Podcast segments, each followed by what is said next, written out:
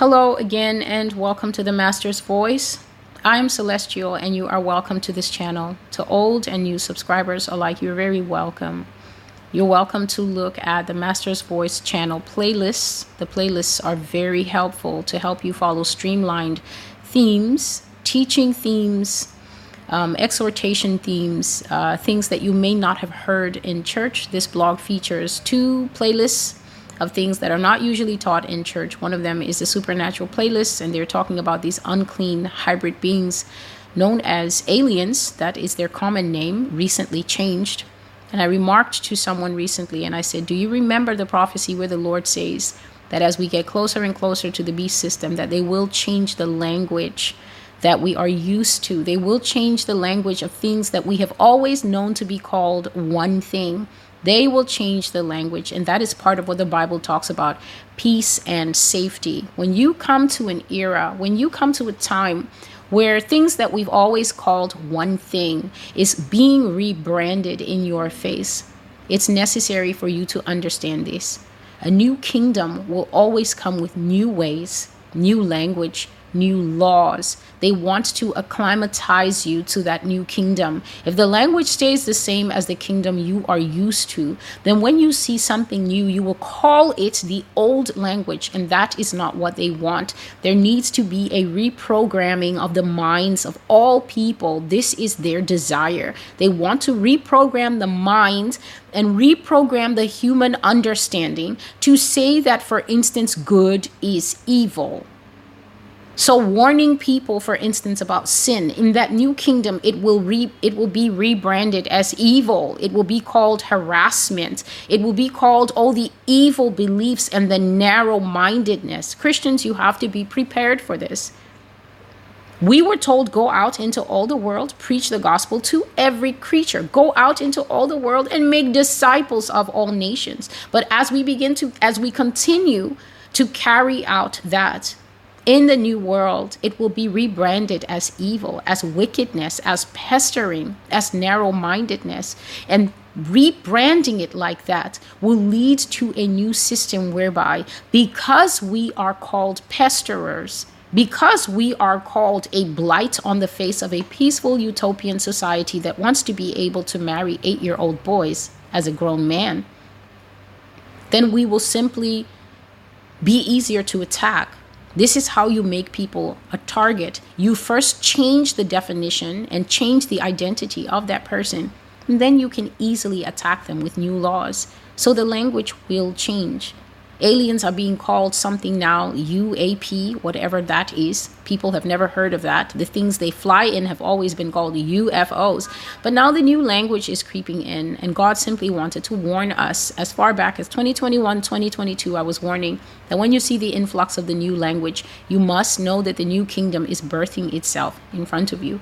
And so there is a supernatural playlist for aliens. The fact that I've been saying here since twenty twenty-one, when God really gave me strong nudges to start speaking about all the things that I have been seeing, the dreams about aliens, the fact that they will come down and live with us in blended societies and things like that. The other supernatural playlist contains very comprehensive, biblically structured and based teaching about fallen angels, about giants, and about Nephilim. I think there are two or three videos that haven't been added to that playlist, so I will attempt to do that in the intervening days. And so you can find um, things that you might not have heard in church here, and then you can also find things that you have definitely heard in church but may not have understood. There are two very excellent playlists on sin. What is sin? That is called the Sin series. And also repentance, something that people greatly overlook. People sin and they carry sin in their lives. They make excuses for their sin and they coddle their sin.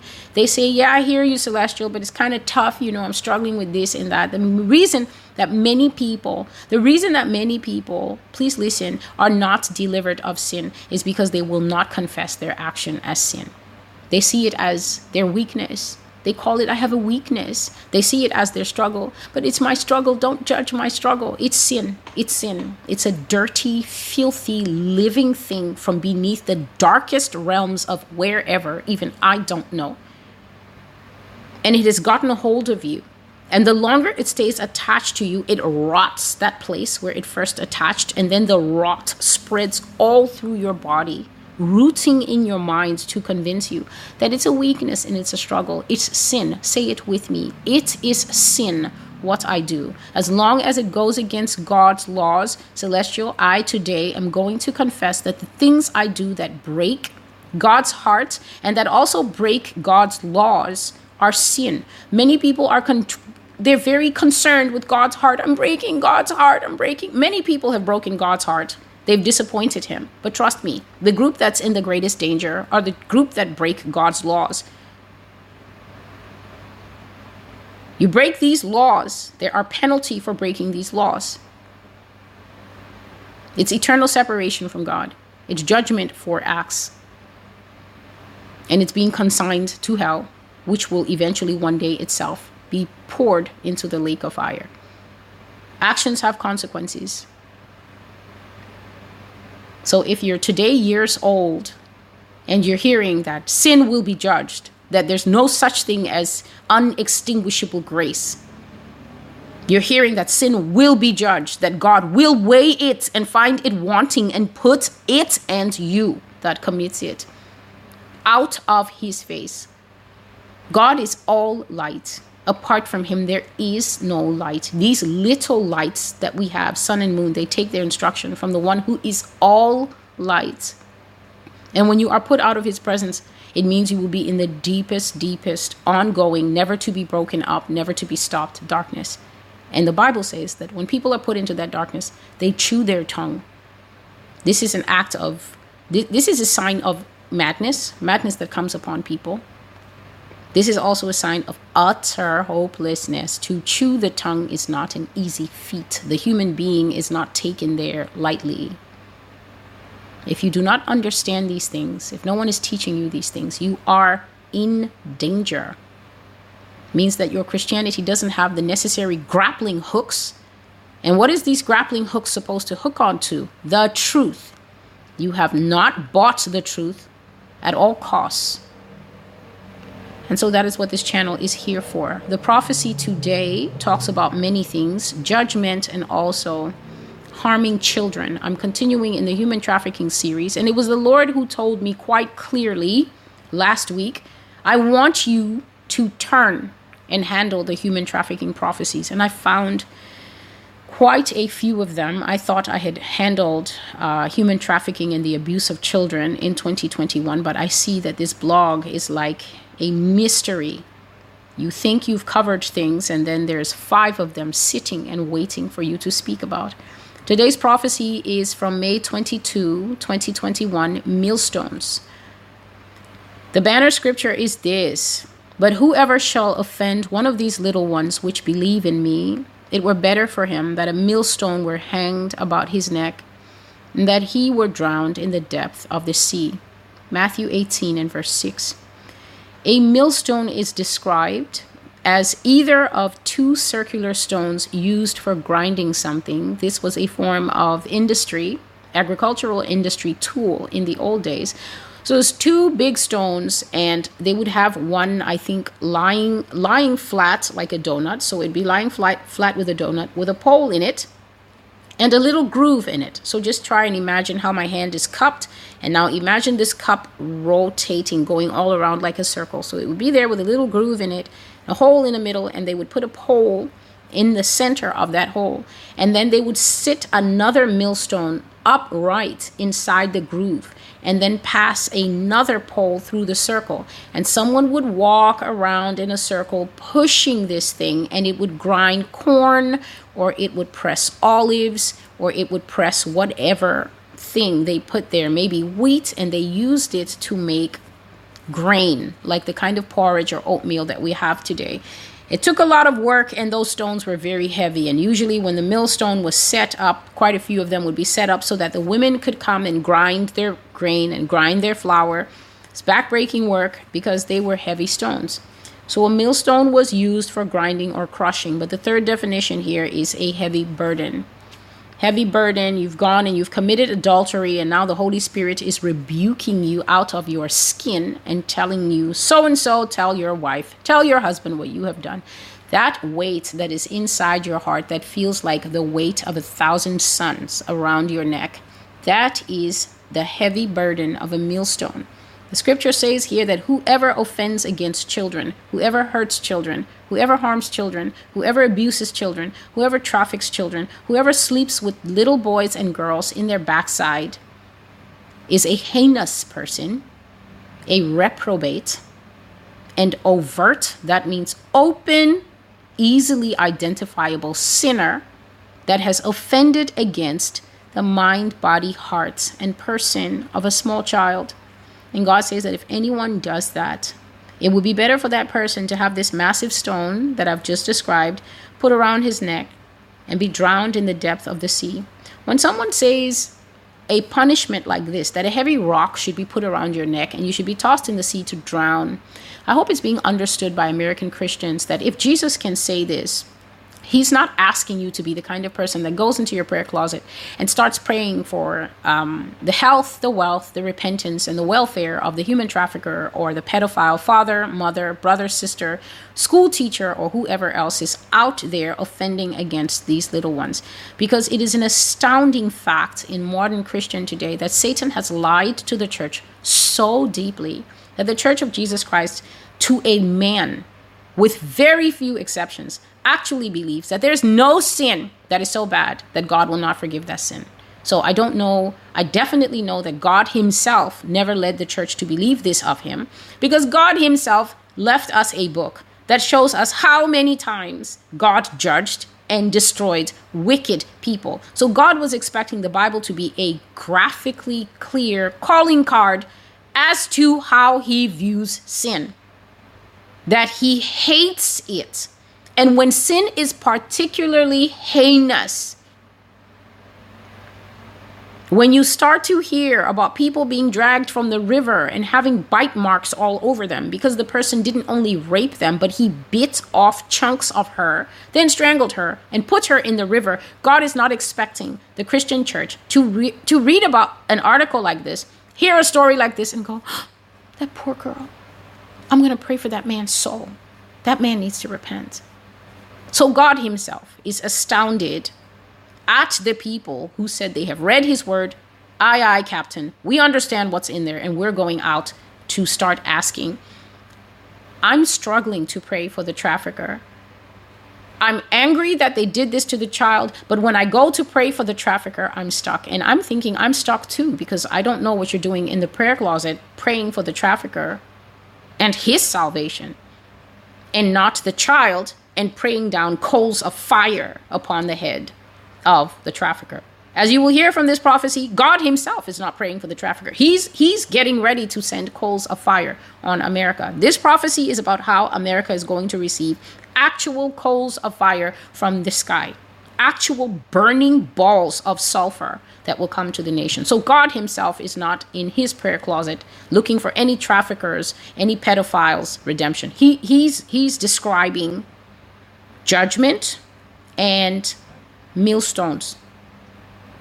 So this is reprinted as it was from my journal.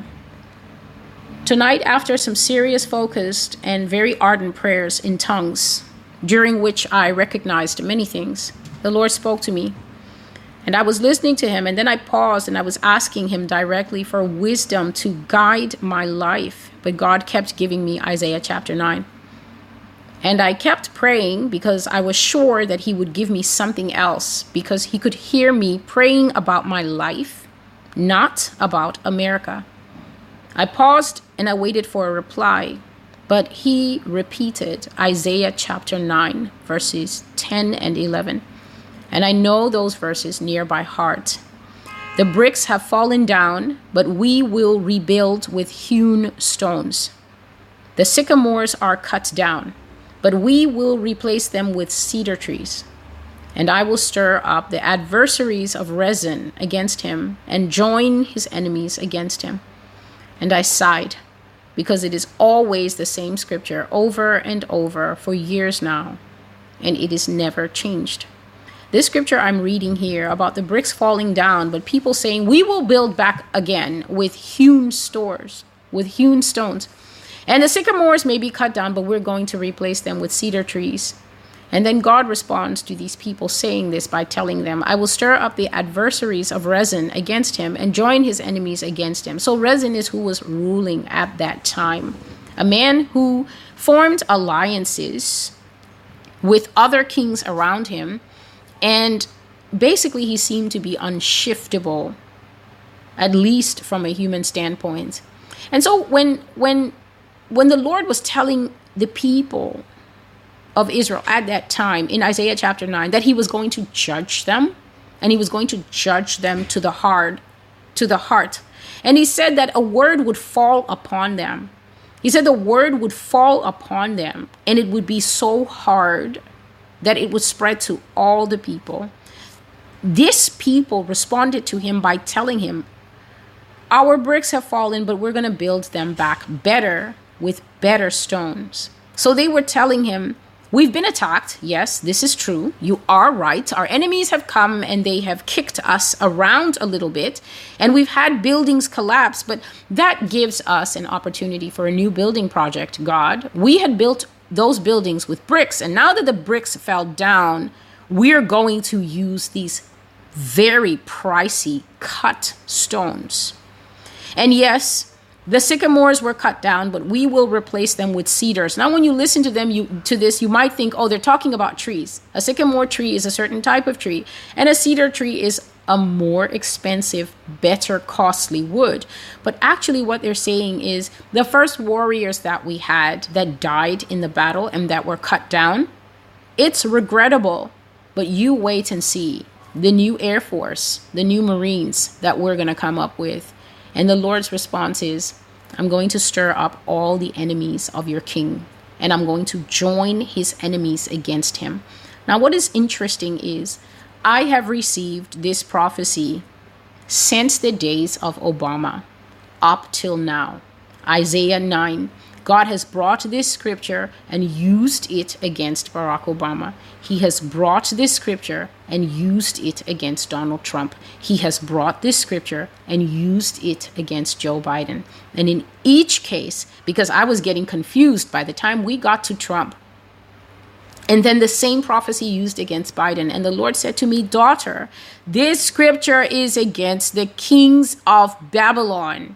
In each of their cases, I will drag them down to the dust by allowing their enemies to rise up and be extremely powerful against them until they drag them down. When God says that he will stir up your enemies, it means that you're going to suddenly find yourself attacked on all sides. You're going to find accusations coming in on all sides. You're going to find problems coming in on all sides. That's stirring them up. They're going to be stirred up like you poked a nest of hornets, hornets or bees, and they're going to become a problem for you. You're going to find yourself in the press a lot. You're going to find yourself, this word, beleaguered, which means set upon on all sides, like you're surrounded by wild dogs. But then when he says, join your enemies against you, this means that you're going to find problems even from quarters where people who are not normally against you will come. To join the enemies, I want you to have a picture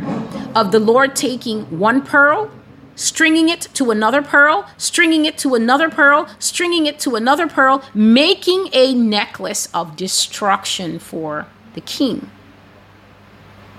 Last, was it last year? It was earlier this year in one of the banking prophecies. The Lord spoke about impeachment for Joe Biden. And he said very clearly that this man that we have seen weathering scandal after scandal after scandal, all of a sudden you will start to hear the word impeachment being hit around like a tennis ball in relation to Joe Biden. I will, I'm not able to link that prophecy, but perhaps in another video, I will give the name of that prophecy so that you can go and check it out. It was one of, the prophecy is called Systemic Risk. Systemic Risk. That is the name of the prophecy. And in that prophecy, he was mentioning how um, Joe Biden, who has always seemed to manage to evade scandal, it just, it goes away like cigarette smoke. It would not be able to go away this time. And so when I heard the Lord giving this same scripture about how he is going to snare the kings of America and drag them down at the actions of their own enemies, and even en- enemies from unexpected quarters. I sighed because I've been getting the same prophecy over and over. And at that time that I was praying, I really was not interested in America's twelve million problems. I was praying about myself and my own life. The Lord continued and he said, I will never relent concerning the judgment of America. Her stones are hurled down from a great height. They fall on her people like millstones and will grind them to powder. Angels are throwing these stones. These stones are the judgment of Mystery Babylon. The word of God is the judgment against this nation. My word is the benchmark by which the nation is judged and found guilty. My word is the standard. To the extent they cast away and disobeyed my word, so shall they be judged. To the extent they cursed and hated the word of God, and excluded it from among them, so shall they be weighed and found wanting. So what God is saying here simply is that the judgment that is upon the United States of America is never going to be turned back. So um, this is this is the kind of judgment that is not often given in Scripture. This kind of judgment is not often given in Scripture. The example of this judgment was when the Lord told the people of Israel that for refusing to enter into the promised land and possess it, as he had told Moses, because they listened to the negative report of the spies, the Lord said that he was never going to let them inherit the land. And right there, he pronounced a death sentence over them. So please understand, there were teenagers there, there were old people there, people who, people who were hoping to get to Canaan and see the beautiful land, the milk and honey. You will live in houses that you did not build, and you will eat from fields that you did not plant, and you will drink wine from grapes that you did not have to, to sow. Old people were hoping to make it into that promise, and young people were excited to make it into that pro- promise. And there was Joshua and Caleb and all their generation. And the Lord, in a moment of anger that was very justified, he said that they would never into, enter into the rest that he had for them. So God made these people a glorious promise. Just to those who think, oh no, if God said something, then it has to happen. The word of God cannot fail. The word of God can be defeated by we the people. The word of God can be defeated by the conduct of human beings. Prophecies can fail all the time because of the people that are prophesied to. So if God prophesies to a nation a glorious future, a great future, he says, the minute I speak to a nation that I'm going to build it up and I'm going to heap up that nation and make the nation grand and glorious, and then the people turn to sin, I will relent concerning the promise I made them. That means that I, God, will turn my hearts immediately from having any good in mind for them, and I'm going to punish them according to their sins. And then he says, the minute I speak to a nation, that I will tear it down, that I'm going to pluck it up by the roots. When the Lord plucks up a nation, you look and there's a hole, just the way you pluck up an onion or a carrot. There's a hole there. There's nothing left. Your roots come out. You are disposed of. No plant can grow without roots. And the hole is left there. And then after times, the rain will fall on that hole and put the soil back, and there will be no sign that you were ever there. And the Bible says that in the Psalms, that you can see the wicked standing there like a great green tree, spreading himself up. And then you can look again, and God would have judged that wicked person, and you won't find him anymore. And that is exactly what the Lord did. He pronounced a lengthy forty-year period of judgment upon Israel. For forty years, they were wandering around the mountain. They were not able to enter the promised land. And the only reason for that is because God was waiting for all of them to die, according to what he said. Judgments can be pronounced, and it's not possible to turn them back. Whenever people hear the judgment of America, they always say, but what about Nineveh? Please listen to what I just said. Nineveh was one of those who heard that God was going to destroy them and pluck them out of the earth. They instantly went into the kind of repentance that pleases God. The entire country was repenting. The entire country was sorry. And God received their repentance. However, let me use an example right next to them. When Moses came to Israel and told them, well, the Lord says that nobody's going anywhere, we're not crossing over, and it's all over, they also repented as a group. They also said, no, we are sorry that we moved in unbelief. We are sorry that we did not listen to what God said. We will go now and take the land. God did not receive their repentance. They went to try and enter the promised land, and they were soundly whipped by those Nephilim that were in there. They came running back. Quite a few of them had died, chastised, and then they understood that when God says he means it, he means it. Sometimes he means it, and like Hezekiah and like Nineveh, you cry out, and even though he meant it, you touch his core, you touch his heart, and then he says, okay, you have done wickedness, but I will not hold it against you. I'll give you fifteen more years, and I will do this and that. But sometimes you cannot change it. Sometimes you cannot affect the outcome. Sometimes the outcome is pronounced, and it will sit on the head of the person or the nation like a boiling pot until the word is fulfilled. And God is saying here, the words and the judgments of America will be as heavy as those stones I described, and they will grind the people of the nation to powder, and that angels are throwing these judgments down to this nation. For these stones are the just punishment of Mystery Babylon. And God says that he's going to judge America by the word. So imagine, the word says, thou shalt not kill. He's simply going to bring up all the wars and bring it next to thou shalt not kill. And then there's going to be a problem. The word says, do not kill. He's simply going to bring up all the abortions and bring it next to the word. And then there's going to be a problem. Same for murder. If he says a man will not put on what pertains to a woman, he's simply going to bring up all the trans and put it next to the word. And it's going to be a failure. If he says that a man should not lie with a man, as he does with a woman, it's going to bring up all the gays and put it next to the word, and it's going to be a problem. If the Lord says, do not abandon the widow and the orphan, he's simply going to bring up all the times that people see households in need right next to them and just say, well, she shouldn't have had all those Mexican babies. And she shouldn't have had all those babies and just hoped that the system was going to take care of them. I just don't know. He's going to bring up every word that has come up out of people's mouths, collectively, individually. He's going to put them next to the eternal standard, which is the word of God. And then there's going to be a problem to the extent that they cast away. That means to take the word of God and literally look at it, do not fornicate, and throw it away and put that girl's number in the phone and text her and say, what's up? How can I slide into these D Ms? You have the word, and then you throw it behind your back and continue living as you want.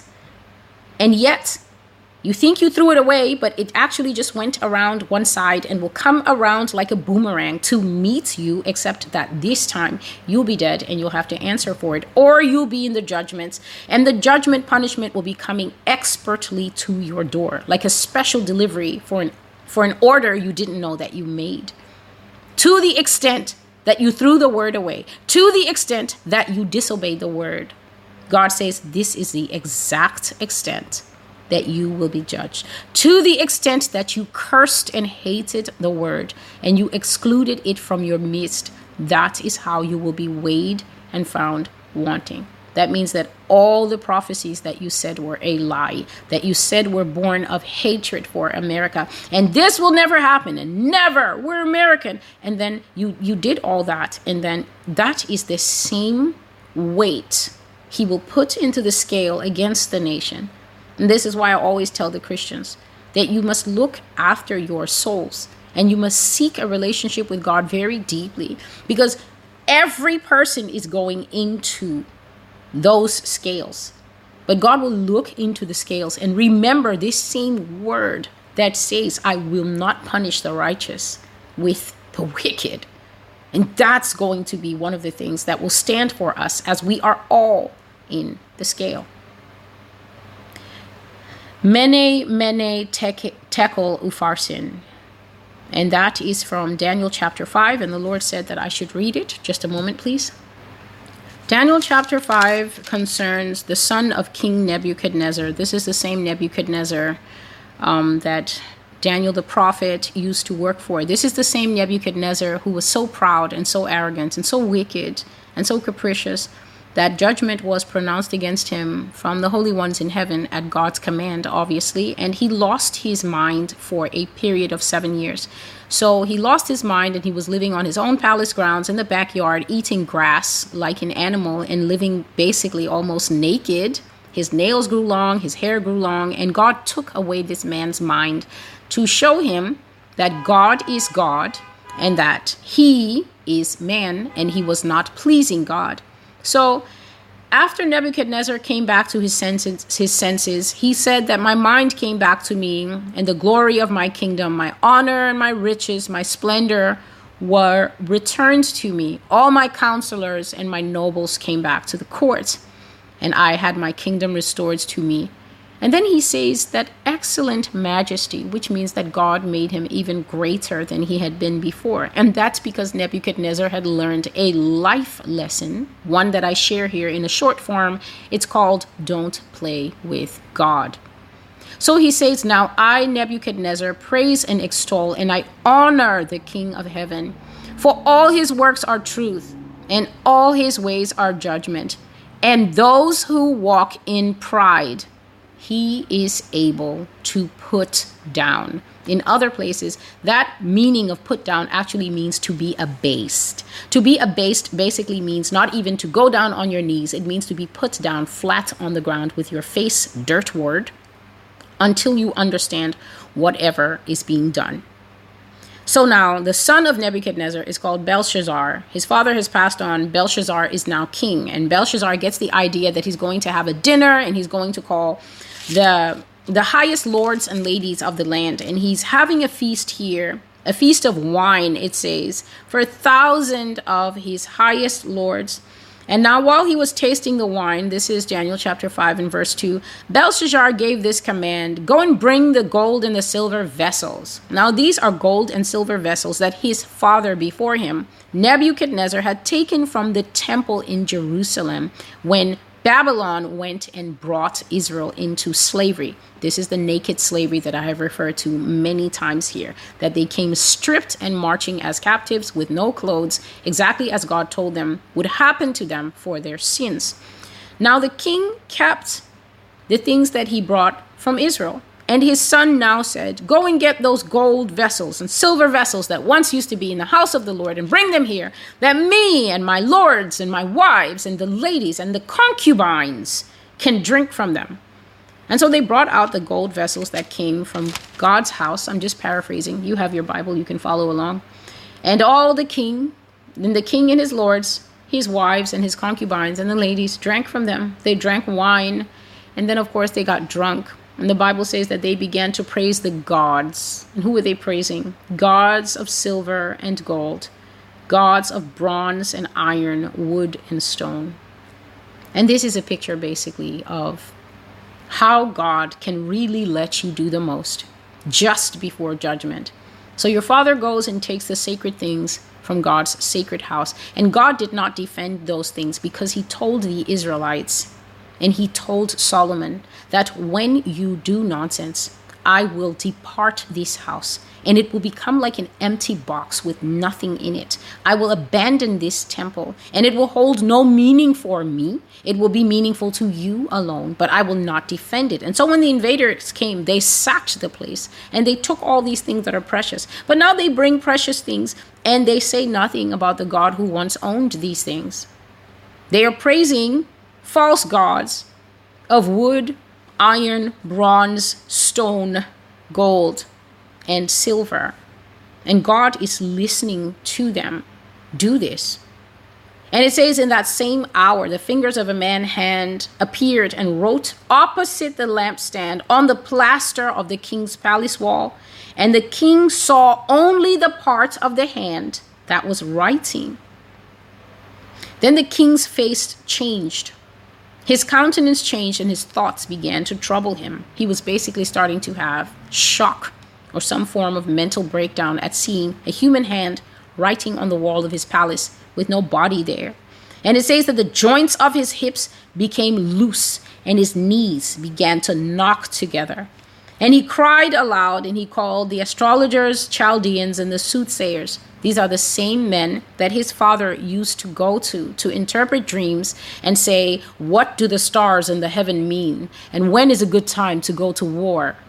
And then they would do their little witchcraft and find out. And the head of the Chaldeans at that time was still the old man, Daniel.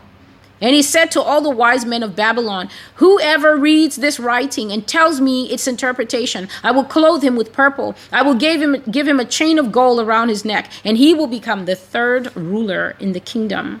So all the wise men came because this was a great promotion, riches, wealth, and to become third in the kingdom. This did not happen every day. But it says that they couldn't read what was written on the wall, nor could they tell the king its interpretation. And then he was troubled, and his face changed, and all his lords were astonished. To be astonished means that you are so shocked that you lack words. And then the queen remembered, and she said, O king, live forever. Don't let your thoughts trouble you this much, and don't let your face change, because there is still a man in your kingdom that has the spirit of the holy God. And in the days of your father, light and understanding and wisdom, like the wisdom of the gods, was found in this man. And King Nebuchadnezzar, your father, made him chief of all the magicians, astrologers, Chaldeans, and soothsayers. Now, please listen. It says that Daniel was made chief, and yet when the offer of money, power, and influence was made, Daniel was still in bed. Daniel did not respond to this call. Daniel wasn't paying any attention to followers and subscribers and likes and clicks.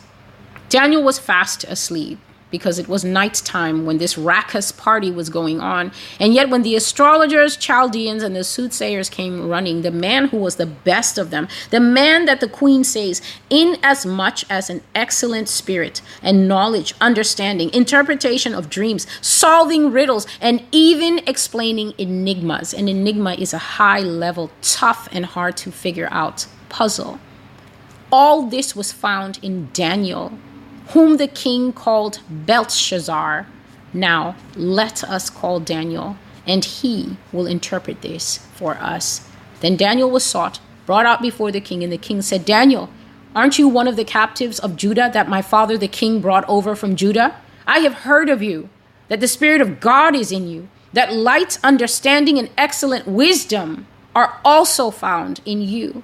Now these wise men and astrologers, they have been brought in before me to read this writing and tell me its interpretation, but they cannot give the interpretation of a thing. But I have heard of you, that you can give interpretations and explain enigmas. Now if you can read the writing and make known to me its interpretation, you will be clothed with purple, and you will have a chain of gold around your neck, and you will become the third ruler in the kingdom. Then Daniel answered and said to the king, keep your gifts for yourself and give your rewards to somebody else. Yet I will read for you this writing, and I will tell you what it means. And then he goes on to tell this man something that this man already knows. He tells him that your father was given great riches and peoples and power and territories by the Lord God.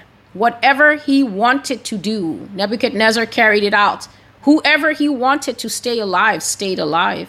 Whoever he wished to elevate, he set them up. But whoever your father wished to bring down, he put down. But when his heart was lifted up and his spirit became hardened in pride, he was deposed. This means to be utterly removed with not even your piece of robe visible. He was deposed from his kingly throne, and they took his glory from him. And he was driven from among men, and he was given the heart of a beast, and he lived outside with wild donkeys. They fed him grass like they feed to the cows, and his body was drenched with rain from heaven until he knew that the Most High God rules in the kingdoms of men and appoints over it who he chooses. But you, his son, have not humbled your heart. Although you knew all this, you have lifted yourself up against the Lord of heaven and they have now brought you the vessels of his house before you. And here you are, you and your lords and your wives and your ladies, concubines, drinking out of them. Daniel was asleep. So Daniel said this part, you might say, yes. Daniel seeing the cups on the table, and he knows where the cups are from. And so he said this part. But who told Daniel this part?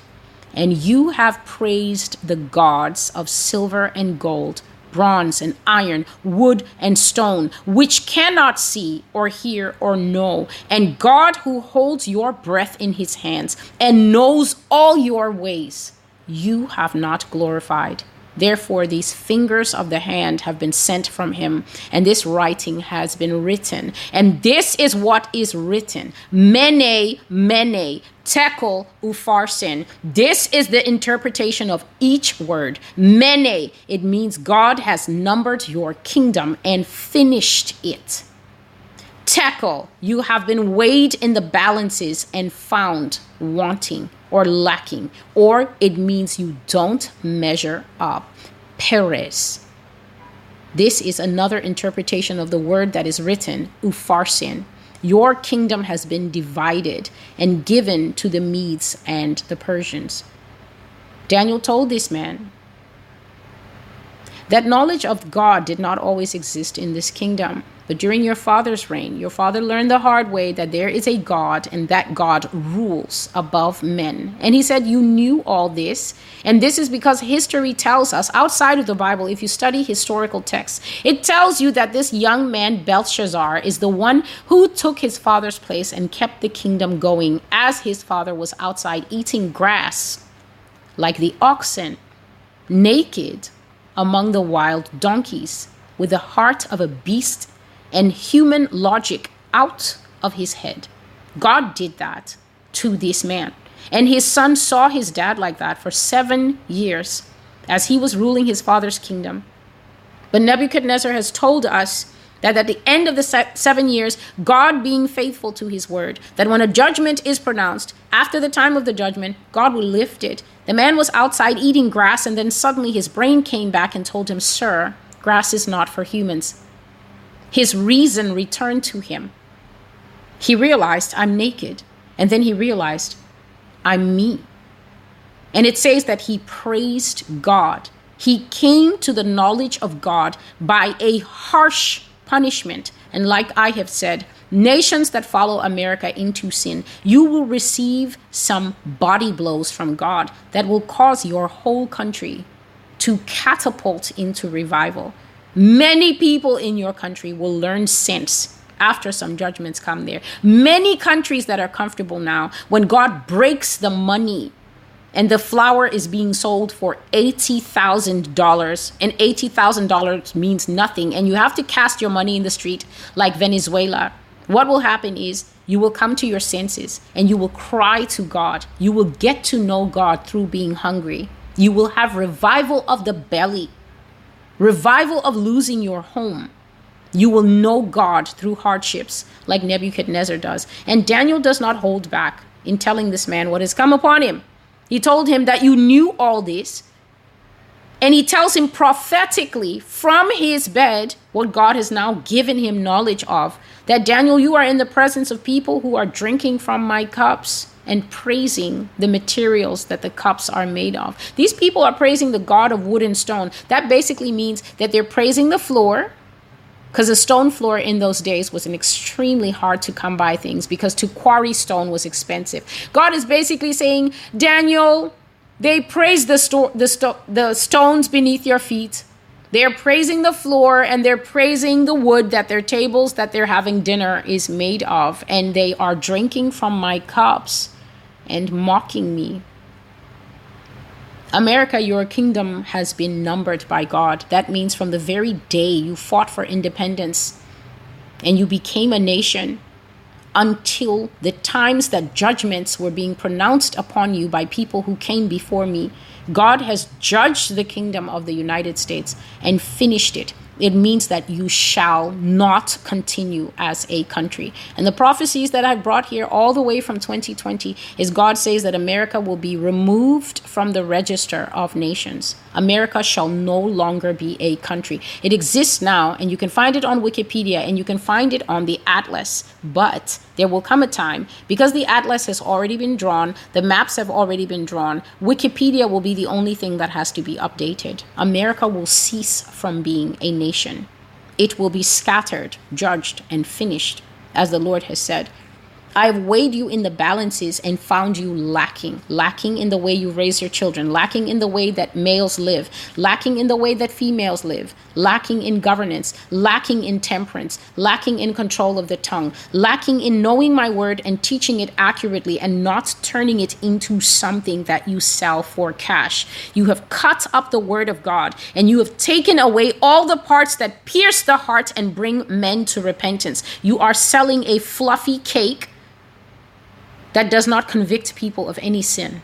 And that is why the people are licentious and they do whatever they want. And then they say, it's my struggle. And so in this prophecy, as the Lord was speaking to me, I saw the sky looking like a scene from an apocalyptic movie, like Lord of the Rings or something. Huge black and gray thunder clouds were across the sky from one end to the other, and standing on each cloud was a massive silver angel dressed in Roman war clothing, metal breastplates with fitted armor and those leather skirts that they used to wear in war. And these are the obedient angels of the Lord, mighty, obedient warriors called to do his will and fulfill his orders as these angels receive them. The word of God says, bless the Lord, you his angels that excel in strength, that do his commandments, that hearken unto the voice of his word. Bless you, the Lord, all you his hosts, you ministers of his that do his pleasure. This is Psalm one oh three, verses twenty to twenty-one.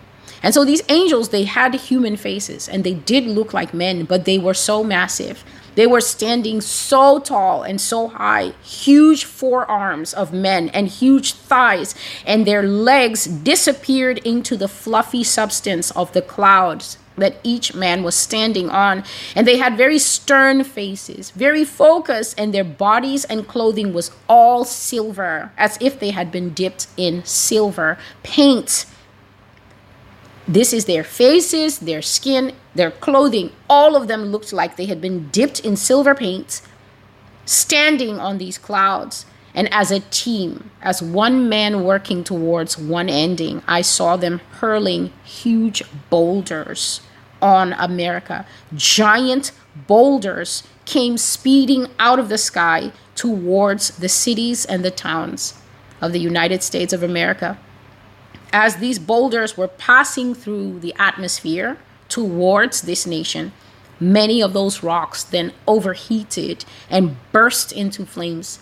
And if you remember this prophecy, I spoke of seeing these massive rocks headed to earth, with many of them destined for America. That prophecy is called Kuiper Belt and Fire. Fiery rocks came and raged, rained carnage on the nation of America, smashing into the buildings, smashing into cars and people alike. And people were falling under this judgment and being crushed, just as the Lord has said. And the Lord continued speaking. America is sick from the head on down. From the greatest to the least of them, they are defiled. Please remember, this is a vision and teaching and words from the Lord that I received when I was praying earnestly to the Lord for guidance and direction in my own life. This is a prophecy that came concerning America, and it is often that way for me. He says, they have all gone away backwards, and there is no sound place in her.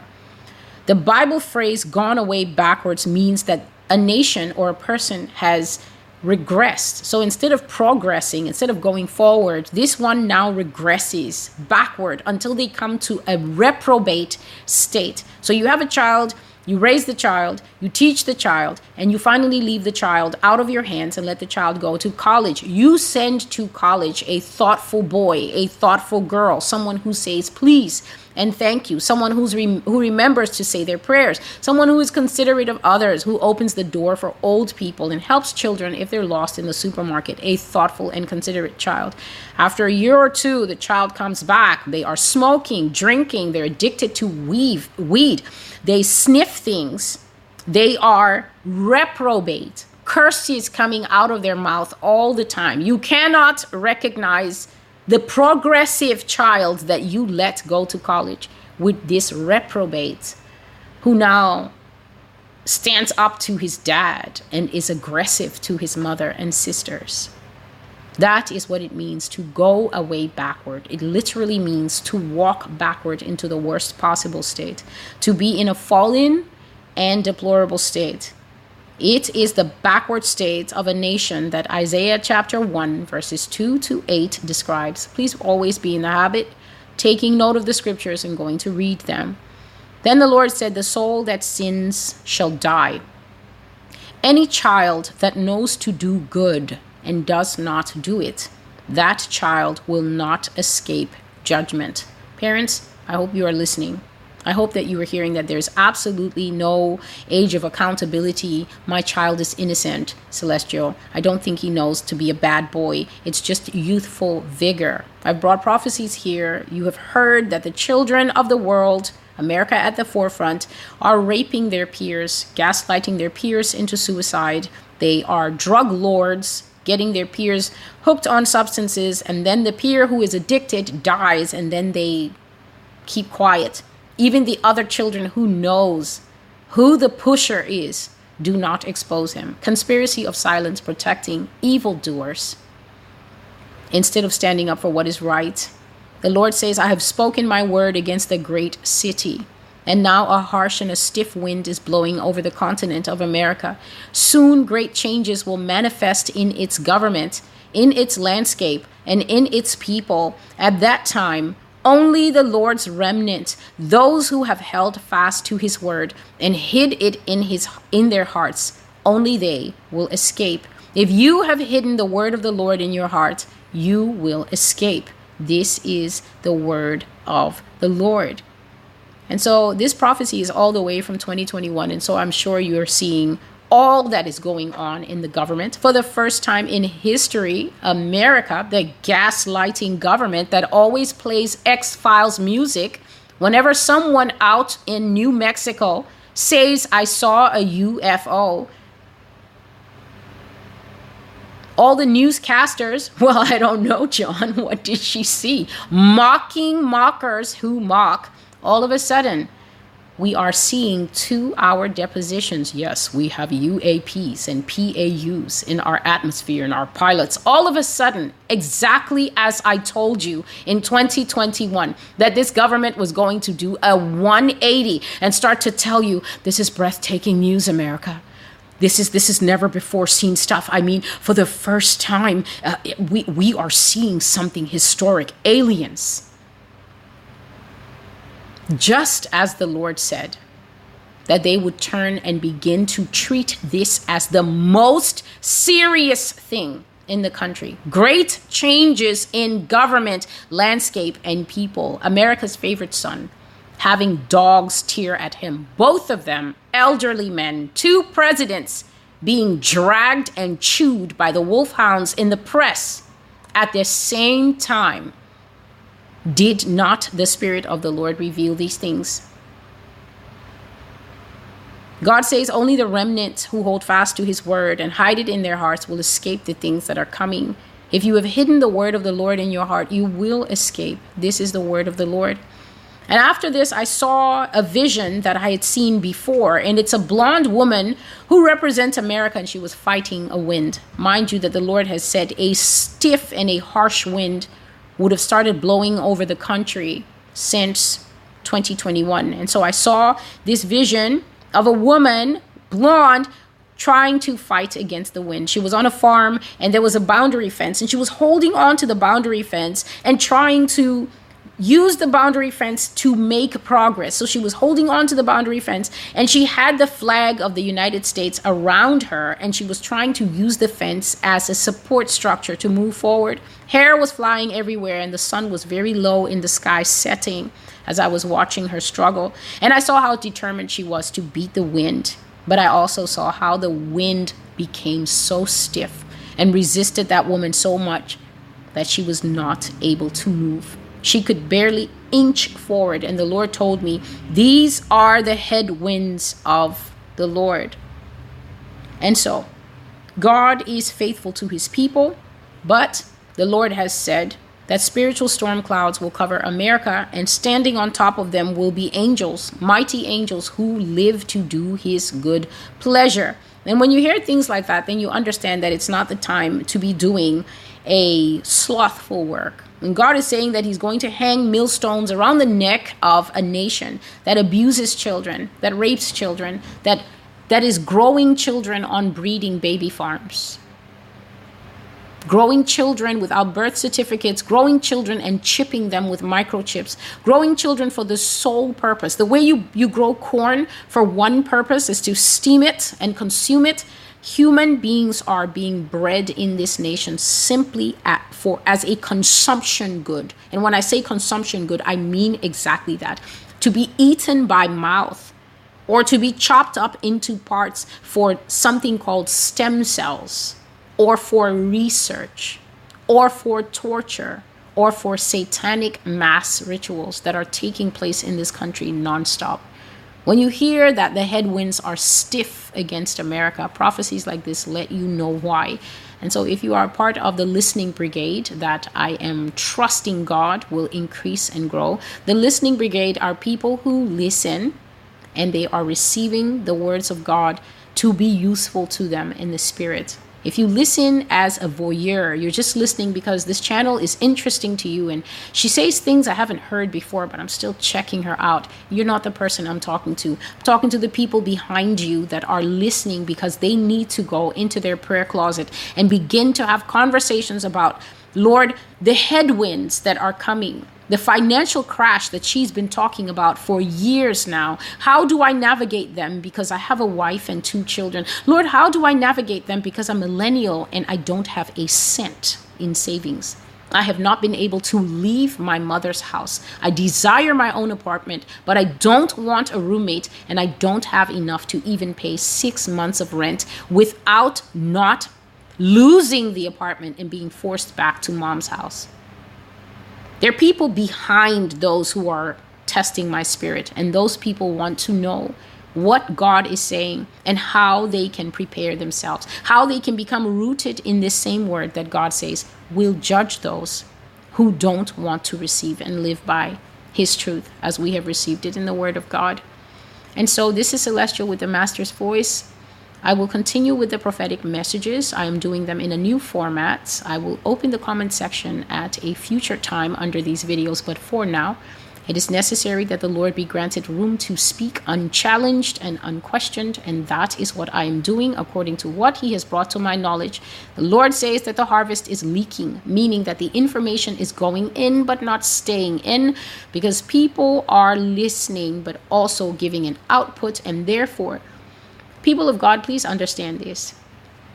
If you take these prophecies to be anything lesser than what they are, if you take them as conspiracy theory, if you take them as, oh, it's just her dreams and who knows where the dreams are from, if you take them as anything below the prophetic warnings and truths that they are, it means that also your response will be below what it should be. You will respond inadequately. You will prepare inadequately. You will take it exactly where you gauge it to be. It is impossible for you to have a response above what you take it to be. You take it to be my thoughts, you will just think, well, it's her thoughts. And then you will move on and listen to all the other thoughts, which you are perfectly free to do. But if you know what the Father is saying here, if you have heard that Belshazzar saw his father go through the most and then still made the decision to not take what happened to his father, Nebuchadnezzar, seriously. His response was detailed for you perfectly in this message. And many people are doing a Belshazzar response right now, listening to a Nebuchadnezzar word. May God bless you. May God open your minds. May God calm your spirits. May he make your fa- his face shine upon you. May you have peace, for you will need a sound mind and a strong insight to understand from God, what are the times, Father, and how do I prepare? God bless you. This is Celestial with the Master's Voice. The prophecy is called Millstones, and this prophecy is from May the twenty-second, twenty twenty-one. Until I see you again, take care and goodbye.